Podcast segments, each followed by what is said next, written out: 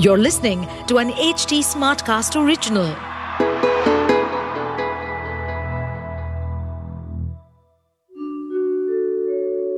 आप सुन रहे हैं विवेकानंद की वाणी सुनिए स्वामी विवेकानंद के अनमोल विचार और जानिए जीवन को एक नए दृष्टिकोण से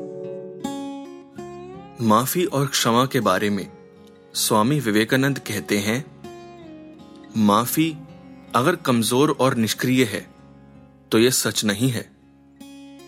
यह एक लड़ाई की तरह होती है।